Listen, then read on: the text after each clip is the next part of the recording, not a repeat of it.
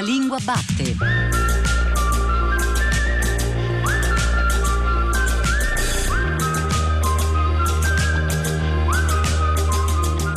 Buongiorno e ben ritrovati alla Lingua Batte, la trasmissione di Radio 3 che esplora il paesaggio della lingua italiana. A questi microfoni Paolo Di Paolo. Partiamo da un libro, partiamo da una grande figura eh, del nostro tempo, Rossana Rossanda. Il libro è La ragazza del secolo scorso, pubblicato da Inaudi diversi anni fa. È un racconto importante che ci introduce a questa puntata in cui rifletteremo su differenze, desinenze in A, su identità linguistiche, sulla grammatica che può essere qualcosa di diverso da una coercizione che può anche reinventare il mondo, dire il mondo e soprattutto prendersi a cuore le differenze e le disuguaglianze.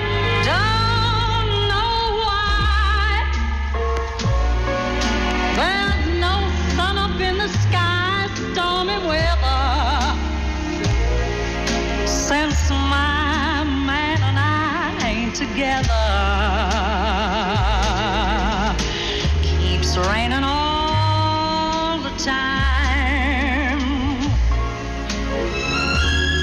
E questa era Lina Horn in Stormy Weather, forse non c'è nemmeno bisogno di annunciarle, è talmente nota. Sono indiscreto se chiedo perché l'abbiamo messa in questa puntata? Perché è stata la mia canzone della mia giovinezza, quella che ho detto io, questa la, sarà il segno della mia vita, questa sarà. Guardi che assomiglia alla norma. Beh, in che modo? Assomiglia alla norma in questo, che io di essere appartenere a una visione de, del mondo tragica, per così dire. Ma non, oggi quando si dice tragico si dice questa cosa che è drammatico, invece no, tragico. No, tragico significa ipercosciente. Nel senso, sì, lucido. appunto, nel senso di Pascal, di Racine, di, o della coscienza infelice di Hegel.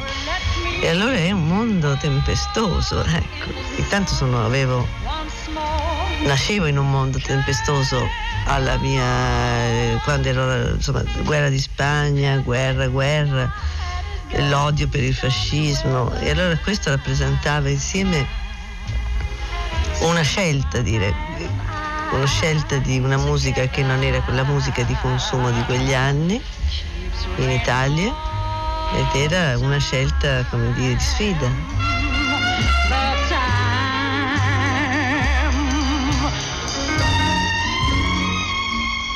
Quello almeno era sicuro. Avrei letto e scritto, non insegnato. Scrivevo temi chilometrici, niente altro era chiaro e il tempo era lento e lungo. Già era problematico essere donna. Femmina ti trovi. A Pola i bambini venivano mandati nudi al mare e al sole. A Mimma e a me è stato sempre evidente che non eravamo come i maschi e nessuno ci sussurrò che sarebbe stato meglio esserlo. Insomma, che i sessi fossero due era ovvio, come l'avere due gambe e mancare di coda ma essere donna è invece tutto un lavoro, una prescrizione e un dubbio.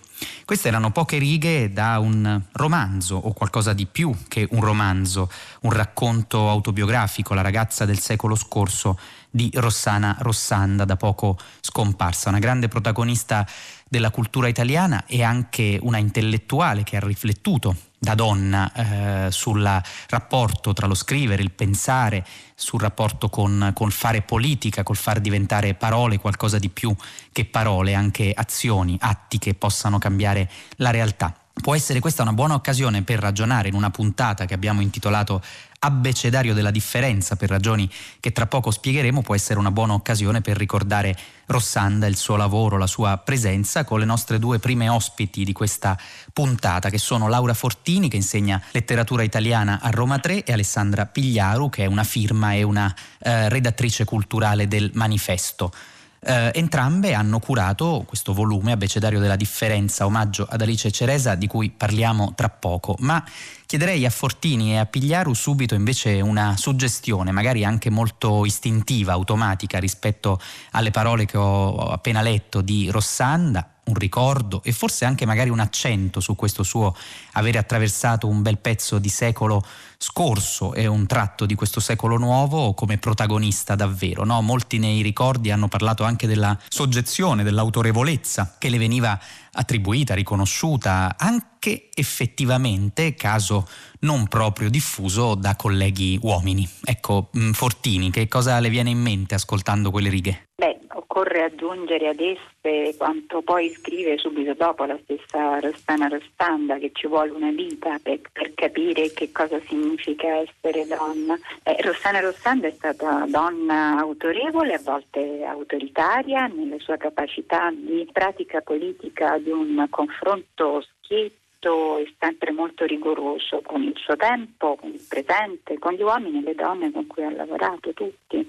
eh, dall'esperienza del manifesto che eh, è stata quella che ha contraddistinto eh, dagli anni 70 in poi il suo esercizio di scrittura, eh, ma ancora prima la sua essere stata partigiana, il suo essere stata eh, responsabile elettorale del PC, insomma una donna che ha praticato la scommessa dello scrivere e pensare la rivoluzione intesa come cambiamento profondo rispetto alla diseguaglianza, all'ingiustizia sociale, al bisogno eh, non etico, ma proprio di conflitto inteso come spostamento perseguito con grande forza da Rostana Rostanda e dagli uomini alle donne con cui ha fatto politica.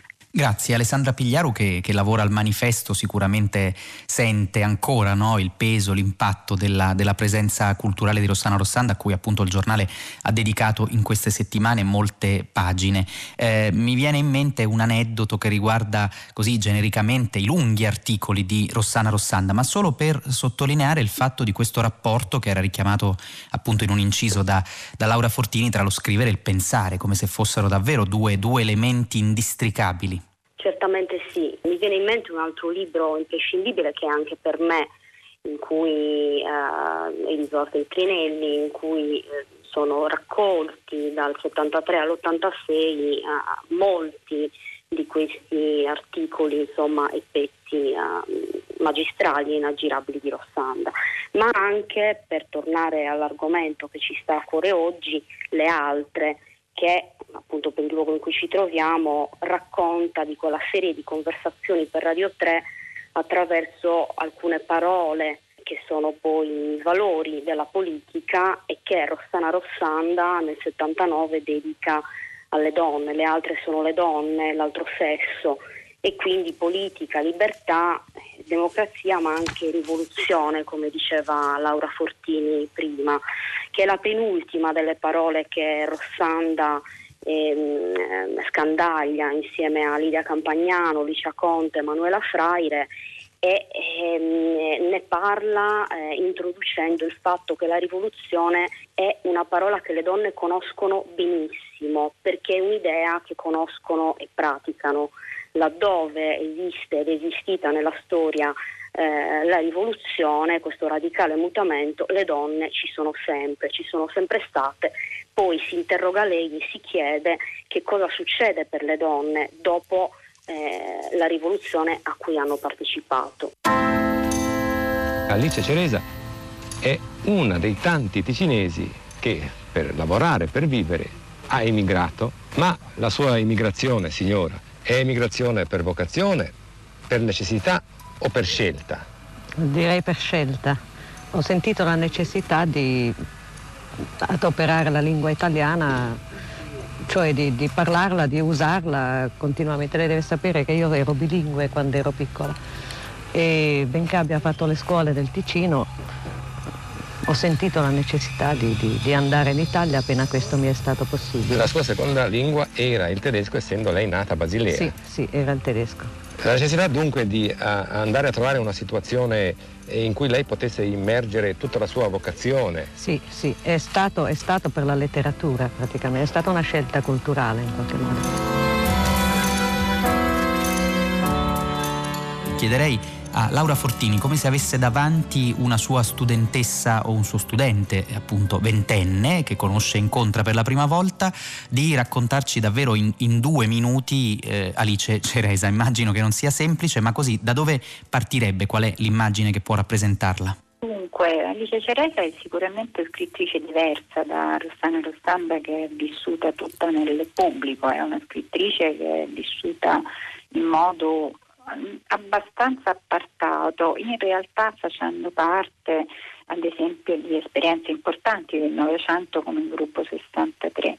Quindi una scrittrice che ha molto lavorato sulla lingua, che ha scritto pochi testi, tutti eh, cesellati e curati sotto il profilo dell'espressione eh, linguistica affinché sembrassero eh, testi testi apparentemente lievi, in realtà sono testi potentissimi e anche difficili nella loro articolazione, sia la figlia prodiga che viene pubblicata nel 67 che Bambine nel 90, eh, fino ad, ad, arrivare al piccolo dizionario dell'ineguaglianza femminile che viene pubblicato dopo la sua morte, perciò postumo, ma a cui lavorava fin dagli anni 70 ed è scrittrice che si dedica a scandagliare la scandalosa differenza femminile. È questo il tema che caratterizza le sue opere e che mette in evidenza come il nucleo forte della diseguaglianza sia in primo luogo nella famiglia. E anche la, uh, la bellissima invenzione della figlia prodiga che è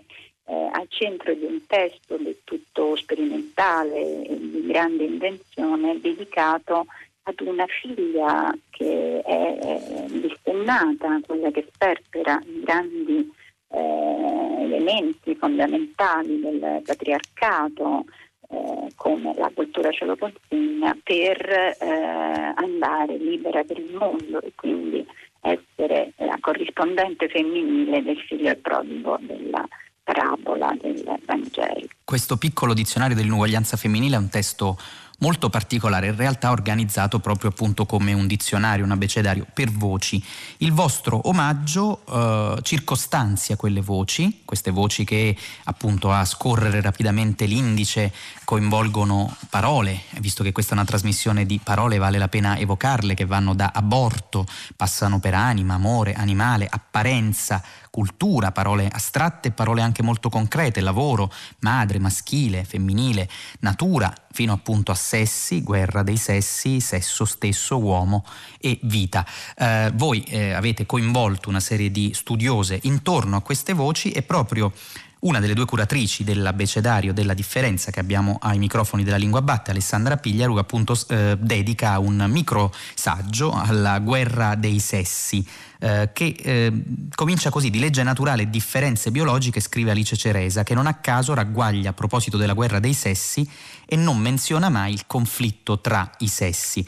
Eh, da che appunto questa è una trasmissione sulla lingua italiana, chiederei proprio ad Alessandra Pigliaru di eh, spiegarci questa distinzione. Beh sì, la diversità di espressione tra guerra dei sessi e conflitto dei sessi laddove la prima ha una rigidità immutabile e la seconda invece prevede una mobilità di una relazione, quindi uno spazio di creazione politica che genera il taglio e la trasformazione, ha a che vedere anche qui con eh, una diversità eh, sia di esposizione di Alice Ceresa, che come ricordava Laura Fortini prima ha composto le voci del dizionario dagli anni 70 fino alla sua morte è eh, quello che è stato oh, come dire, il grande lavoro anche linguistico e di posizionamento politico del femminismo italiano. Quindi il conflitto tra i sessi è una cosa diversa dal dichiarare guerra a qualcuno.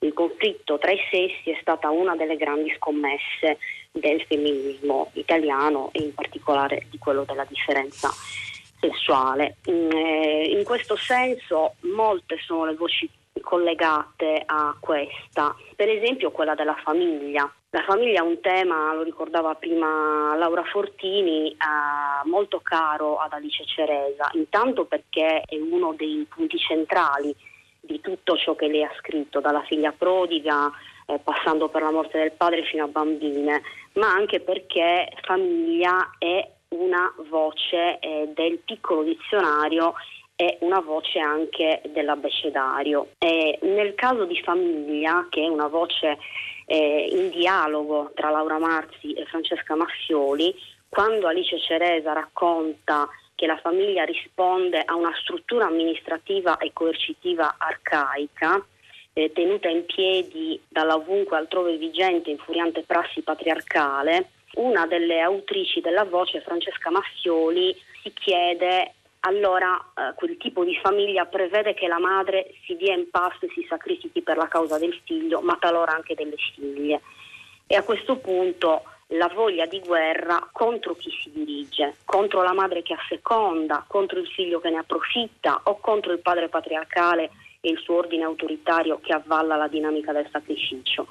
Ecco, questo mi pare mh, che abbia una buona risposta nella figlia prodiga, che sempre Mastioli suggerisce essere intensamente eversiva. Ecco, un'ultima domanda Laura Fortini invece riguarda la parola grammatica che c'è naturalmente sia nel piccolo dizionario dell'inuguaglianza femminile scritto da Alice Ceresa che nel, nell'abbecedario della differenza che commenta quelle voci. Grammatica, eh, dichiara Zamboni, comincia così. Alice Ceresa nel suo piccolo dizionario dell'ineguaglianza femminile parla di grammatica mostrandone gli aspetti di norma e coercizione. Più avanti nella trasmissione ci occuperemo insieme a una linguista proprio di questo dibattito dibattito sulla grammatica che esclude, la grammatica che non sempre evidenzia le differenze, ma se lei dovesse aiutarci, eh, Laura Fortini, a, a, capire in che senso Alice Ceresa parla di una grammatica coercitiva, ecco che cosa ci potrebbe dire, suggerire? Beh, eh, osserva Alice Ceresa nella sua voce grammatica che le parole non si possono usare liberamente, questo è vero,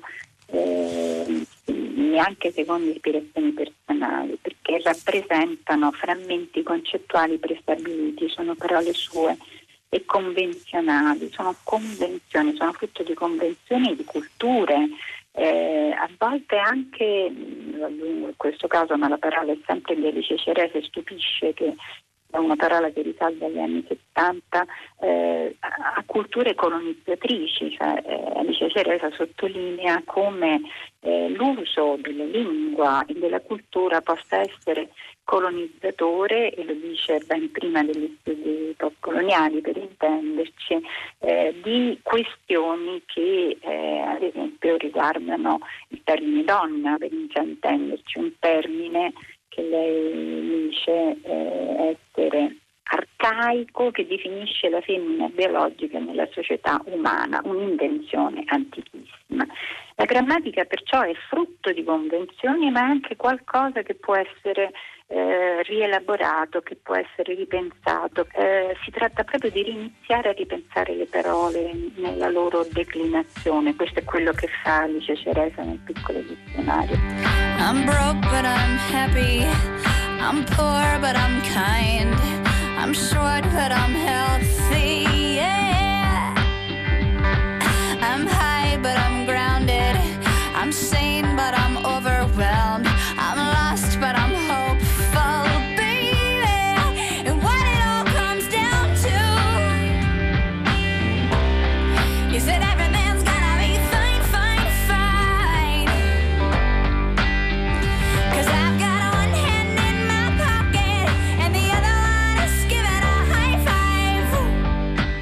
Siamo al consueto appuntamento con l'Accademia d'Arte Grammatica. I dubbi dei nostri ascoltatori vi invito ovviamente a continuare a inviarli alla linguabatte chiocciolarai.it. Daniela ci chiede se si debba usare palmo della mano o palmi della mano, ma eh, si chiede naturalmente anche quale sia il plurale corretto e quindi rispetto a questo suo interrogativo eh, risponde eh, il nostro Vincenzo D'Angelo.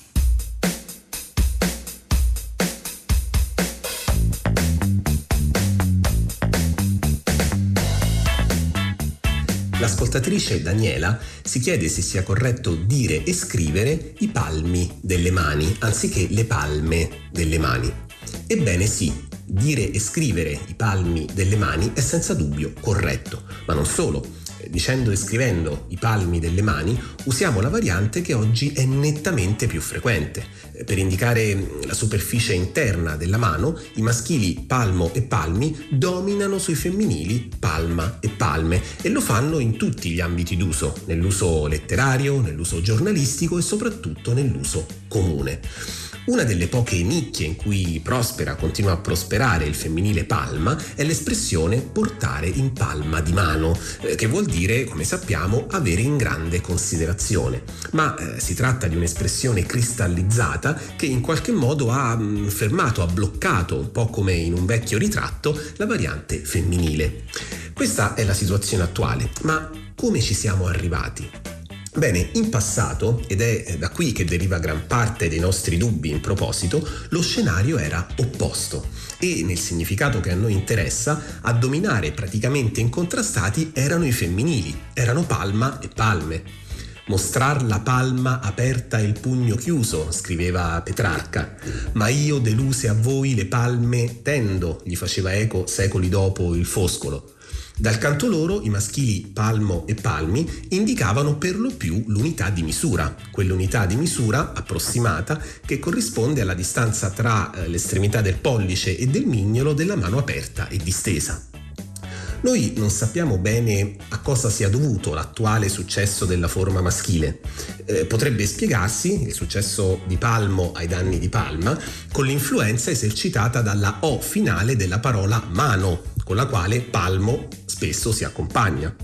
Oppure potrebbe spiegarsi con l'influenza di palmo nel senso di unità di misura. O ancora, più banalmente, con la necessità di eliminare l'ambiguità tra palma della mano e palma intesa come albero. Quel che è certo è che eh, le prime tracce, le prime avvisaglie di questo successo risalgono a un paio di secoli fa, all'inizio dell'Ottocento, e che più in generale siamo di fronte a un processo normale, e aggiungerei del tutto indolore, di trasformazione della lingua nel tempo.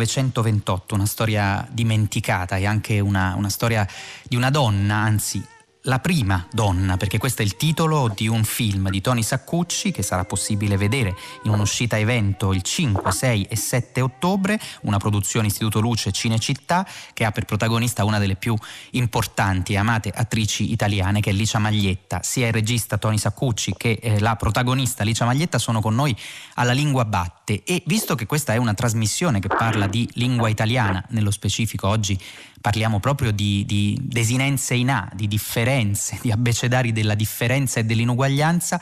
E mi piacerebbe che Licia Maglietta, che ha interpretato questo personaggio, che ancora non ho nominato, si tratta di Emma Carelli, appunto è la storia di una grande donna eh, dimenticata, una diva dell'opera che poi diventa anche una vera e propria manager, eh, potremmo dire, eh, abbastanza controtempo naturalmente rispetto sia al clima politico che in generale all'avanzamento delle possibilità per una donna di ricoprire certi incarichi. Ecco, chiederei a Licia Maglietta quali sono per lei le parole chiave, due o tre, che ci aiutano a capire chi era Emma Carelli a cui lei ha prestato il suo volto e la sua voce? Beh, Emma Carelli è stata prima di tutto una delle più grandi cantanti della fine dell'Ottocento, dei primi del Novecento. Poi una grandissima impresaria che diventa direttrice del Costanzi di Roma, la nostra attuale opera di Roma.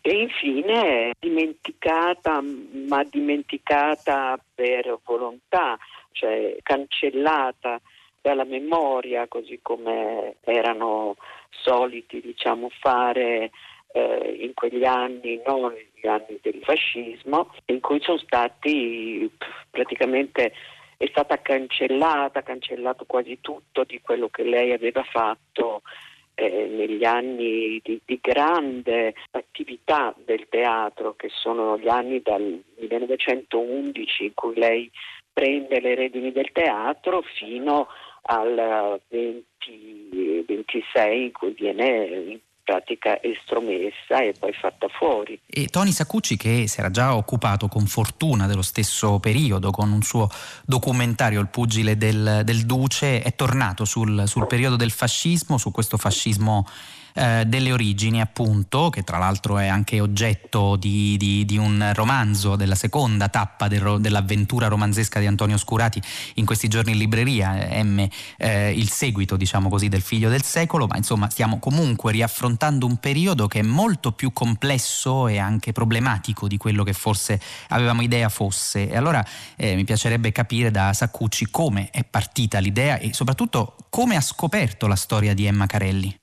E la storia di Emma Carelli l'ho scoperta attraverso l'attuale sovrintendente del Teatro dell'Opera, Carlo Fortes, che mi ha in qualche modo chiamato e mi ha detto guarda, io dopo appunto aver visto il Pugile del Luce, ha detto proprio senza mezzi termini, eh, io ho la prossima storia per te. Eh, ed effettivamente dopo un po' che ho studiato la storia attraverso i documenti custoditi nella, nell'archivio del Teatro dell'Opera, prima di tutto, mi sono reso conto che era una storia molto simile a quella del, del pugile de, del Duce, cioè di Leone Iacovacci, perché era una storia di rimozione da parte del nascente regime fascista perché la Carelli fino al 22 era ben tollerata dalla società essendo una donna, allo stesso modo in cui eh, Iacovacci, che era un pugile nero, era tollerata benissimo dalla società italiana. Poi in quei quattro anni, eh,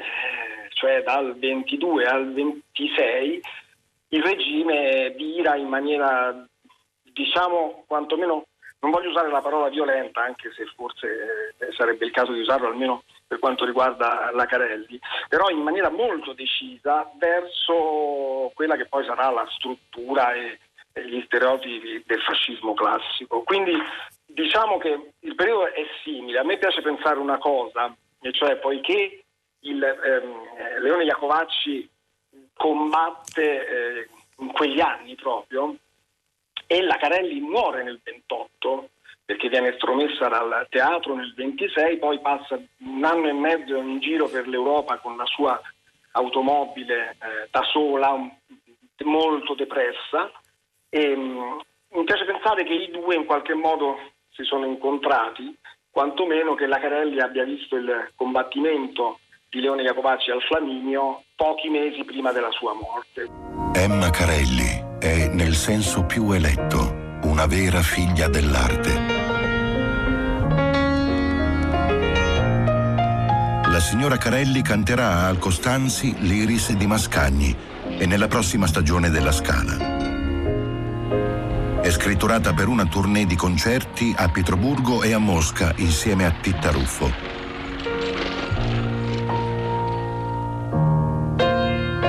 L'iris che la signora Carelli presenta è indubbiamente ricca di personalità la sola presenza di due artisti come la Carelli e il Caruso basterebbe per un sicuro successo di quest'opera. L'esecuzione di questo Otello ci parve degna di questo teatro. Il maestro Toscanini ne curò la concertazione. Un acquisto prezioso per la Scala parve la signora Carelli nel ruolo di Desdemona. Eh, Licia Maglietta, quali tratti caratteriali di, di, Emma Carelli l'hanno colpita e soprattutto come ha cercato, diciamo così, di, di prestare la sua identità attoriale a questa prima donna? No, sono stati spesso e poi sono stati anche eh, la, la, causa di, di, lettere, di proteste, a volte no, delle maestranze del teatro perché definita una donna forte, eh, che lavorava tantissime ore al giorno, dalle 14 alle 18 ore, eh, che aveva addirittura tra il 912 e il 913 messo in scena 98 recite, di cui 40 in abbonamento, quindi diciamo un lavoro gigantesco che faceva e di cui era lei in prima persona, aveva addirittura posto la sua casa all'interno del teatro, quindi lei era prima di tutti la mattina presto sul palcoscenico e dopo di tutti la notte probabilmente. E questo oh, ovviamente eh, immagino eh, e che poi effettivamente era così, era una donna alle prese con delle maestranze che erano quasi sempre sicuramente tutte maschili, no? eh, tutta l'orchestra, gli, gli scenografi, eh, parte dei costumisti, quindi lei aveva a che fare continuamente con uomini che in realtà eh, è facile immaginare che fossero eh, a volte infastiditi da questo eh, fare impetuoso eh, ed era una donna di grande passione, insomma è stata la sua grande passione, come diceva lei, il teatro, Walter Mocchi, eh, suo ex marito, il teatro e poi quella macchina che lei diceva già a suo tempo, un giorno o l'altro mi schiaccerà. In quanto donna uh, ha rivelato un carattere uh, esageratamente forse no, autoritario, ma questo sicuramente non sarebbe stato così se avessero parlato di un direttore uomo. E, e quindi è sempre quello che resta, no? uh, è sempre secondo me molto alterato perché riguardava una donna e non riguardava un uomo. E Tony ecco. Saccucci nella, nella, nel suo lavoro, in questo lavoro in particolare, ma in generale hanno molta importanza le ambientazioni, i luoghi. Qui davvero lei ci consente di scoprire uno spazio grazie appunto all'interpretazione di, di Licia Maglietta, ma ciò che ha intorno, che è appunto questo straordinario teatro Costanzi, forse sottovalutato un po' nel tempo, adesso grazie anche appunto a una gestione più accorta torna a essere protagonista, eh, nonostante poi le, la, la, pandemia che non facilita certo l'accesso ai teatri, questa, tra l'altro in questa rete Radio 3, cui, insomma, per cui molte ore si dedicano alla musica e all'opera, mi piacerebbe che lei ci dicesse un'ultima un'ultima cosa proprio su questo, sulla scoperta di quello spazio. Beh, quello spazio è uno spazio semplicemente magico, lo può credo confermare Licia perché abbiamo girato per più giorni, quasi una settimana, con, dalla mattina alla sera, avere, avere, un teatro così bello, tutto per noi, eh, c'era la magia sulla magia perché stavamo girando un film su una donna che lì dentro non solo ci ha vissuto ma ha diretto quel teatro, è morta per quel teatro, come diceva lei, tre cose contavano nella sua vita, il teatro Costanzi, Walter Mocchi che era questo marito eh, un po' eccentrico e ehm, questa maledetta automobile che un giorno o l'altro mi schiaccerà e infatti morirà in un incidente d'auto, come diceva eh, Licia prima. Io mh, volevo dire una cosa a proposito di questa Licia Carelli, come ormai diciamo sempre, o, o, o, o Emma Maglietta, ormai era diventata questa la questione. Io rispetto al lavoro precedente cioè al pugile del Duce, ero facilitato perché avevo un filmato, cioè il filmato del combattimento, quindi avevo una, una ripresa di questo personaggio che dovevo ricostruire. In questo caso invece avevo soltanto delle lettere, degli articoli su di lei e qualcuno che raccontava quello che diceva, come sbraitava in teatro e poi dei dischi che, che ci restituiscono questa voce eh, della Carelli eh, con delle registrazioni abbastanza rudimentali, ma non avevo un corpo, non avevo una voce e Licia Maglietta ha non solo fatto un grandissimo lavoro filologico, perché non ha detto una sola, si è rifiutata, anzi diciamo la verità, proprio nel carattere di Emma Carelli, si è rifiutata di dire una sola parola, una gliel'ho fatta dire, una, poi vi dirò anche qual è, che non avesse scritto la eh, Emma Carelli. Quindi c'è stato dietro un grandissimo lavoro di filologia, di ricerca, proprio lei ha studiato i testi, i dialoghi li ha si è curata i dialoghi, è diventata in qualche modo Emma Carelli e poi ha dato proprio il carattere a questo personaggio, per cui credo che ci siamo avvicinati a una verità storica, ovviamente abbiamo fatto un film. E qual è la parola in questione? Queste donne devono ruggire, ma perché questo gliel'abbiamo fatto dire? Perché Gabriele D'Annunzio la chiamava la bipede leonista, perché il carattere leonino di Emma Carelli era riconosciuto anche dal suo grandissimo amico Gabriele D'Annunzio.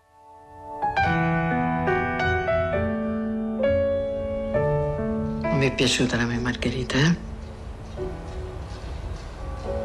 Ah, ha le pose addirittura ripugnanti.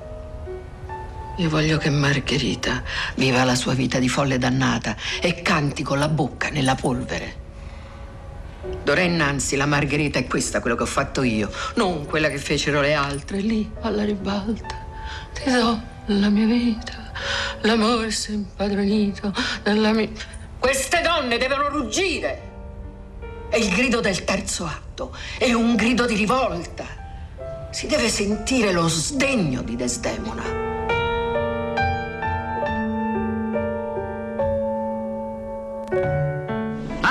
Ragioniere, che fa? Batti? Ma mi dà del tu? No, no, dicevo, batti lei? Ah, congiuntivo? Sì. Aspetti.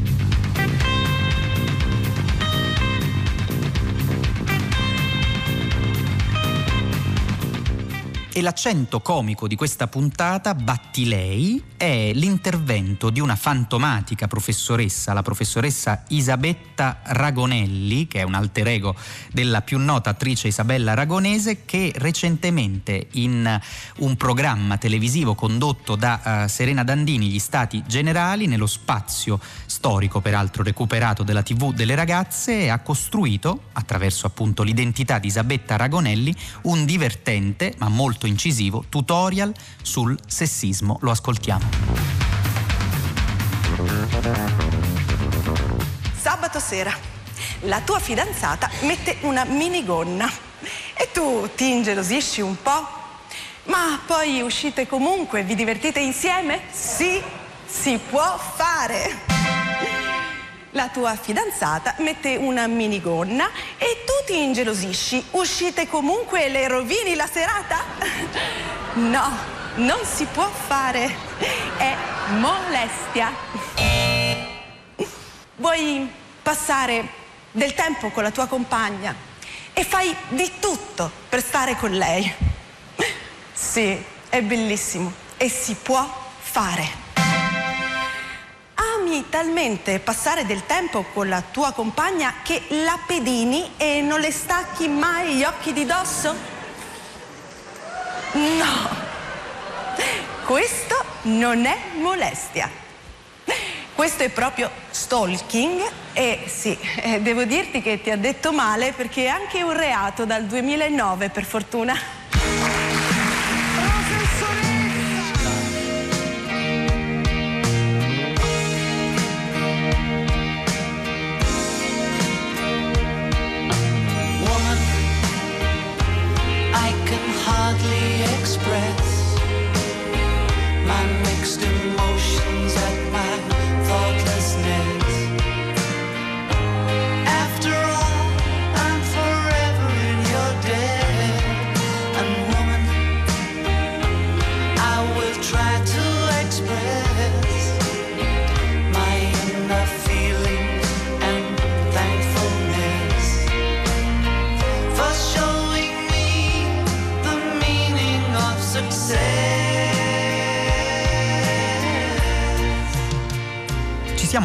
Spesso in questa trasmissione, nella stagione precedente, ma insomma è un argomento su cui eh, si torna costantemente, la grammatica che esclude, la grammatica che include.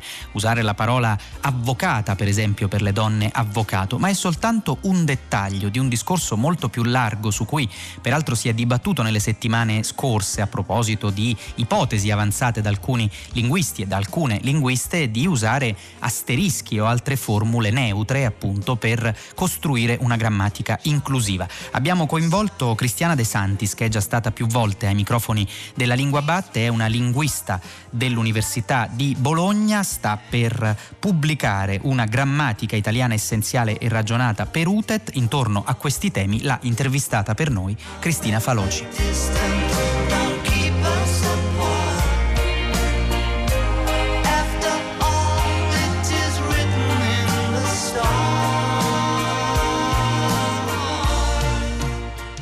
Cristiana De Santis, partiamo da un dato di fatto. Il ruolo delle donne nella società italiana è sottorappresentato.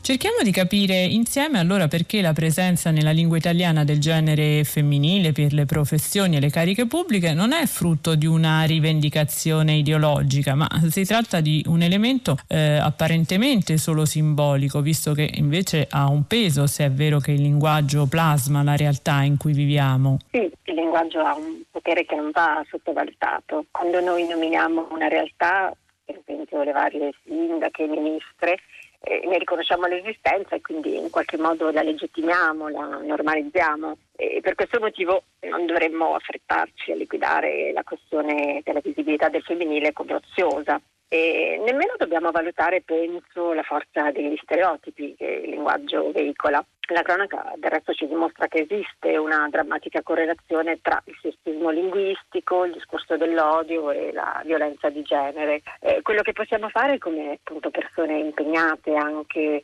eh, nel discorso pubblico e promuovere l'uso eh, del femminile. Come studiose possiamo anche rivendicarne la grammaticalità. Luca Seriani in un'intervista di qualche tempo fa si è espresso a favore della qualifica avvocata per le donne avvocato, ribadendo però che le prime ad accettare questo uso devono essere le dirette interessate, che non può essere un'imposizione. A me colpisce quando leggo interviste a ministri della Repubblica in cui si dice ma non chiamatemi ministra. Eh, un altro esempio recente recente a proposito del concorso internazionale PRI Italia, dove anche Radio 3 è stata premiata per il primo podcast autoprodotto Labanov. Ebbene, nei comunicati ufficiali Annalisa Bruchi è sempre definita segretario generale. Ecco, nel primo caso di che tipo di resistenza si tratta a suo avviso? Io mi sono fatta l'idea che ci siano degli argomenti ricorrenti.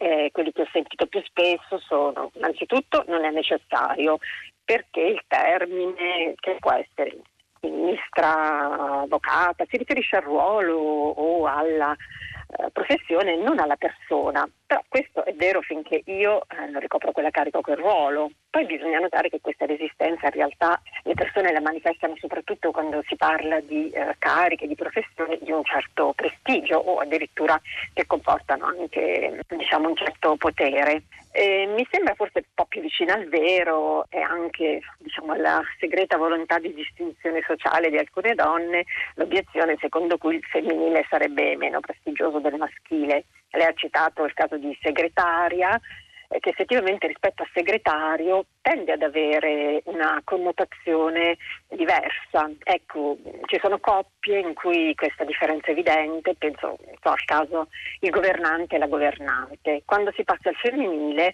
c'è una sorta di abbassamento eh, proprio nella considerazione sociale del, del ruolo, della professione eh, indicata.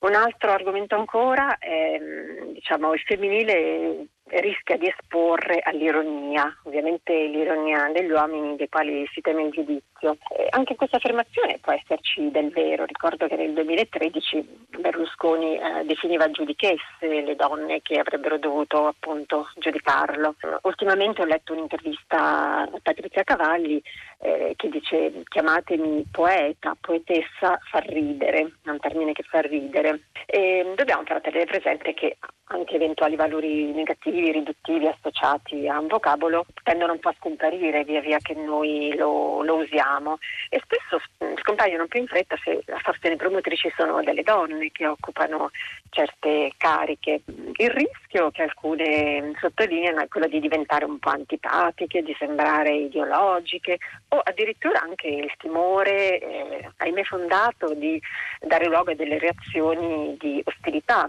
e basta ricordare la campagna di odio che ha subito la Presidente appunto uh, Laura Boldrini. Più in generale De Santis tra le motivazioni adotte dai contrari alla rappresentazione del genere negli incarichi pubblici in italiano ci sono tra le altre quelle estetiche, si tratterebbe di espressioni brutte che suonano male. In realtà mh, mm, sembra che eh, sia questione più che altro di abitudine, se ormai da qualche anno diciamo senza problemi sindaca, prefetta e così via. Eh, al di là dei gusti personali l'aspetto che interessa in fondo è che queste forme siano disponibili in italiano correttamente declinate e quindi il discrimine è eh, grammaticale. Ma perché allora non basta seguire il nostro istinto linguistico? Cioè siamo così condizionati da stereotipi socioculturali? Eh, è vero, eh, io ho parlato di alcune obiezioni, però mh, sicuramente quella che ricorre più spesso, almeno diciamo, nel, nel, discorso pubblico, anche da parte di uomini, è che queste, questi femminili suonano male. In realtà più che suonare male suonano nuovi e direi che le resistenze più che di ordine estetico sono proprio di ordine culturale, eh, perché la presenza delle donne in certe posizioni è eh, abbastanza nuova e mh, a differenza di quando appunto in passato magari si coniava il femminile proprio per sottolineare l'eccezionalità di una professora, di un'architettrice, eccetera, oggi si tratta molto spesso di, di, dell'inizio di una tendenza che è in, in crescita. Per quanto riguarda la Presidente, mh, è una forma che si è diffusa in realtà abbastanza di recente e mh, la grammatica mi pare che in questo caso sia intervenuta quasi a bloccare il suffisso essa che in precedenza avevamo utilizzato per esempio per fare il femminile di dottore, dottoressa, studente, studentessa, professore, professoressa. In questi casi il suffisso essa c'è e lo lasciamo perché non porta con sé delle connotazioni eh, negative, però è vero che oggi tendiamo a evitarlo perché lo sentiamo come un po' ridondante. Ecco, i nomi in E di solito sono ambigeneri e quindi eh, non è necessario aggiungere un suffisso, anche perché ogni volta che aggiungiamo un suffisso eh, diamo un po' la sensazione che eh, il maschile eh, venga prima del femminile e il femminile eh, si formi aggiungendo qualcosa al, al, maschile. Per quanto riguarda invece il discorso che lei faceva sull'istinto linguistico, forse vale la pena ricordare che i bambini eh, formano naturalmente eh, il, il femminile sfruttando le regole della lingua, quindi se vedono uh, una persona che fa lavori di, di muratura la chiamano muratrice, se vedono una persona che gioca a calcio la chiamano calciatrice, quindi seguono il modello per esempio di attore e attrice.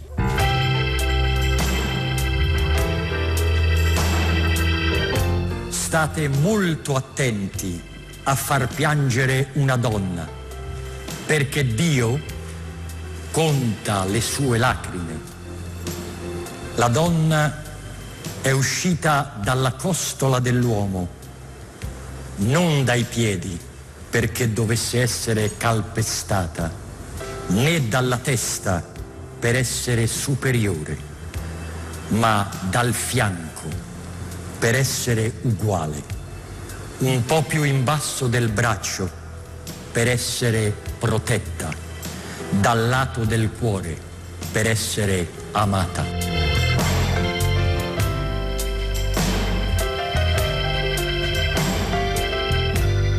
De Santis, il vostro Ateneo, l'Università di Bologna, ha stilato delle linee guida per la visibilità del genere nella comunicazione istituzionale, a cui lei ha, ha contribuito. Eh, come sono state accolte e se ci può fare degli esempi concreti di questi usi virtuosi, magari dicendoci quali sono i punti su cui avete dibattuto di più, se ci sono stati? Eh, dunque, le linee guida nel nostro Ateneo sono state approvate nell'estate, quindi pochi mesi fa, ancora devono essere recepite. Sono nate un po' dalla volontà di tradurre le raccomandazioni per un uso non discriminatorio della lingua promosse sia dal Parlamento europeo, sia dal MIUR, sia dalla Regione Emilia-Romagna, in una serie di suggerimenti eh, mirati e adatti anche a diversi tipi di test che si producono in, uh, in, ambito universitario, perché le scelte possono essere molto diverse a seconda che si eh, abbia a che fare con um, un'email, con un bando, con una delibera. Si tratta di testi in cui possiamo dosare ecco, le diverse soluzioni, per esempio il raddoppiamento delle forme, care colleghe e cari colleghi, eh, oppure la forma cosiddetta con lo splitting, eh, studenti barra esse e dipende anche un po' dalla lunghezza del testo perché la visibilità eh, del femminile spesso comporta un allungamento e può anche appesantire un po' il testo, quindi testi particolarmente lunghi a volte consigliamo di usare un avviso, quello in inglese disclaimer, che eh, annuncia eh, ogni volta che sarà utilizzato un, una forma maschile deve essere intesa eh, in modo inclusivo. Lei mi chiedeva anche dell'accoglienza, eh, beh, non si può negare che ci siano state delle resistenze e ahimè queste resistenze sono venute soprattutto dalle altre donne e del resto sono soprattutto le donne a interessarsi del problema, in generale direi degli studi di genere. Ci sono state obiezioni diverse da quella ma ancora c'è bisogno di declinare al femminile? Ah, sarebbe ben altro da fare per appunto migliorare anche la situazione, la condizione delle donne nel nostro mondo. Direi che le donne che sono state colpite positivamente da questa iniziativa eh, ci hanno anche appunto comunicato una sensazione di quasi di risveglio, no? della volontà di dirsi anche di essere nominate per quello che si è e magari mm, insomma, contribuire a costruire un nuovo modello di autorità in cui essere declinata femminile non è solo la desinenza, ma anche in qualche modo la radice. Spesso le donne mettono avanti il proprio saper fare, ma c'è anche un, uh, un saper essere, un saper stare nelle relazioni, una cura per il bene comune eh, che possono essere appunto valori che la presenza femminile può contribuire a, a far crescere. Mi viene in mente il piccolo dibattito recente sull'opportunità di usare l'asterisco nelle allocuzioni che si rivolgono a una pluralità di persone, l'esempio classico delle email aziendali. Per capirci, car asterisco tut asterisco eviterebbe le discriminazioni di care tutte o cari tutti, ma porta con sé altri problemi visto che l'asterisco non fa parte del nostro sistema alfabetico. Lei che idea si è fatta? Togliere la marca di genere significa anche cancellare la vocale, che però è la terminazione tipica delle parole italiane, quindi non è una modifica superficiale, è una modifica strutturale che interviene sulla morfologia delle parole. Io penso che le resistenze derivino anche da qui. Siamo più disposti a tollerare scelte rispettose di sensibilità diverse in settori meno regolati della lingua.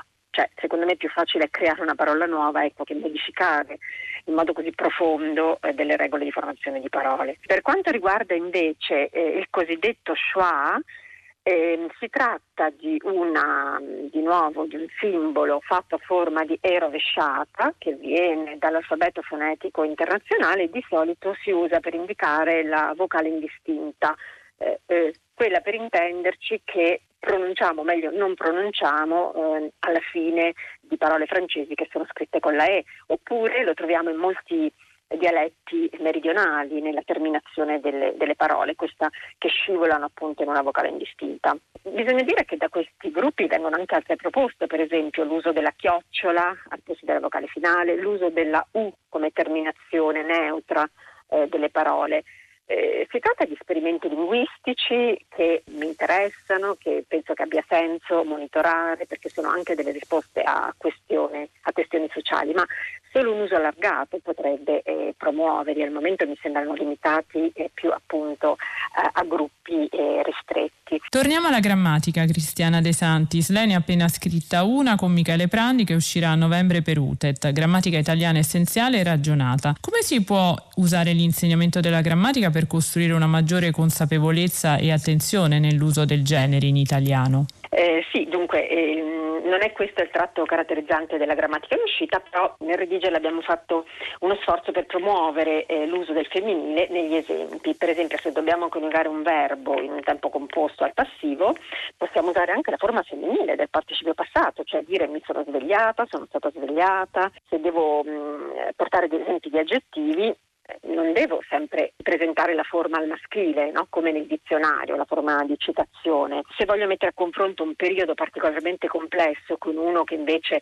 procede più per accostamento, anziché usare testi di autori, posso usare testi di autrici, per esempio Anna Maria Ortese e mm, Natalia Ginsburg.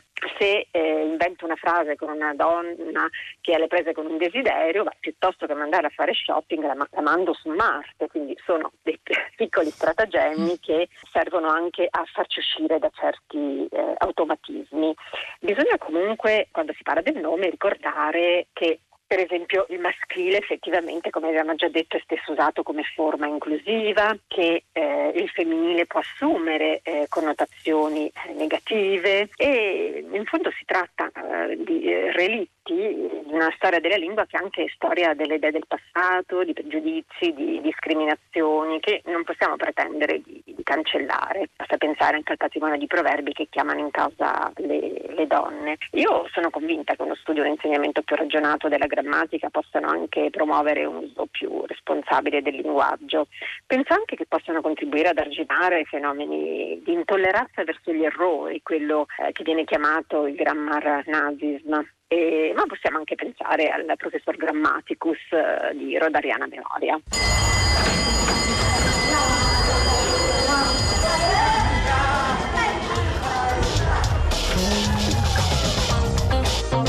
Ricreazione, lo spazio che dedichiamo in questa stagione, seguendo un anno scolastico molto particolare, molto difficoltoso ma anche molto avventuroso, lo spazio, dicevo, in cui vogliamo raccogliere testimonianze, esperienze, anche semplicemente progetti didattici che appunto potete raccontarci scrivendo alla linguabatte-rai.it, raccontarceli naturalmente dalla prospettiva degli studenti, degli alunni, dalla prospettiva dei docenti, ma anche dei genitori, perché no? In questo caso è un insegnante che ci racconta la scuola della ripartenza e ce la racconta dall'ultimo banco. Si chiama Giuseppe Grattacaso, oltre a insegnare lingua e letteratura italiana in un liceo linguistico, ha pubblicato molti libri di poesia, peraltro molto apprezzati e premiati e in un libro appena uscito per Castelvecchi con il titolo Foto di classe, appunto, racconta l'esperienza di un anno scolastico particolare con l'ottica eh, con cui si guarda o si deve guardare le avventure scolastiche eh, in modo diverso, mm, tenta di mettere a fuoco i fatti narrati guardando dalla prospettiva di uno studente con le sue incertezze, le insoddisfazioni proprie dell'età, le passioni tenute spesso amorevolmente celate. Uno studente che è lì all'ultimo banco. Questo è lo sguardo di Giuseppe Grattacaso in Foto di classe pubblicato da Castelvecchi e ascoltiamo un suo brevissimo intervento.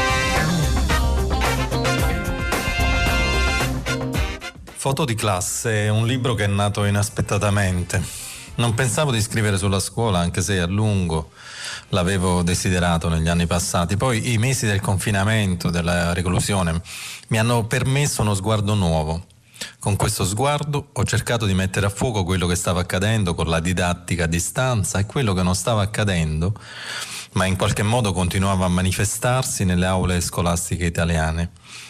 Innanzitutto mi sono reso conto di come gli adolescenti fossero scomparsi. Non solo erano chiusi in casa come tutti, ma proprio non se ne parlava come esseri umani, erano solo studenti e anche come tali non erano più visibili. Ne ho parlato con Nicola Fano, il direttore di Succede Oggi, il magazine online al quale collaboro. Ci sono state discussioni quotidiane su questo e su altri argomenti ed è nata l'idea del libro. Man mano che scrivevo, mi rendevo conto che avevamo tutti tra le mani una grande occasione, ripensare il nostro rapporto con la scuola e con l'insegnamento. Intanto ricevevo messaggi e mail da studenti e professori e ho capito che il libro stava diventando una riflessione plurale, che era anche un racconto con tanti protagonisti a narrare tutto quello che stava accadendo sono insieme un insegnante e uno studente, seduti però entrambi all'ultimo banco accanto alla finestra. Le posizioni all'interno delle aule sembrano ripetere negli anni postazioni fisse. L'ultimo banco accanto alla finestra garantisce una posizione strategica. Tra questo ultimo banco e l'altro, sul lato opposto dell'aula, nell'angolo più buio, c'è una differenza di clima, di temperatura, di sensazioni. Dall'ultimo banco accanto alla finestra si guarda tutto quello che avviene all'interno dell'aula, ma si può guardare anche fuori. La scuola possibile, quella che vorrei si realizzasse, è appunto capace di uno sguardo panoramico verso le esigenze dei ragazzi, verso le loro esistenze, ma sa anche non aver paura dell'esterno, vuole lasciarlo entrare nella vita di una classe le finestre aperte, che ora fanno parte del protocollo dovuto all'emergenza sanitaria, 5 minuti almeno ogni ora, mi sono sembrate la metafora di una scuola diversa, con meno risposte esatte e più domande, meno burocrazia e più persone. Foto di classe è il racconto della scuola al tempo di Covid-19, della scuola che prova a ripartire, che si cerca, si insegue, si ritrova, vorrebbe non perdersi più ne sono protagonisti ragazzi che hanno voglia, chi l'avrebbe detto, di tornare a scuola, insegnanti impauriti ed accoglienti, insegnanti impauriti e respingenti, dirigenti affannati. Deserti aule e corridoi, i chiassosi quarti d'ore di ricreazione palcoscenico di amori repentini e di banchetti furiosi, sostituiti da solitarie fugaci merende a telecamera spenta, la scuola della resistenza è tornata ad essere, nell'assenza dei suoi artefici, il luogo dell'incontro e della crescita, il posto nel quale tornare e dal quale si vorrebbe fuggire, il teatro di amicizie e rancori, dello scambio, delle domande, della ricerca delle parole, il territorio dei riti collettivi a volte anacronistici, come la foto di classe appunto.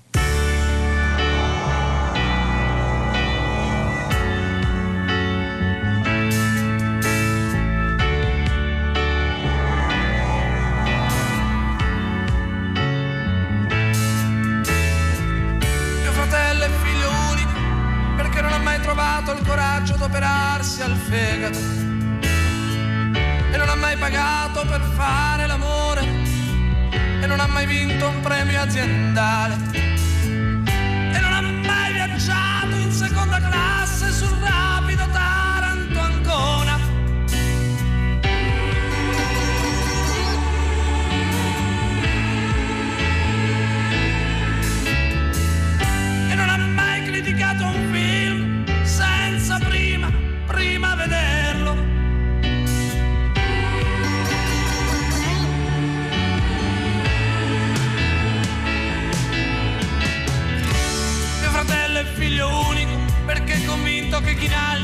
passare al Frosinone. Perché convinto che nell'amaro benedettino non sta il segreto della felicità.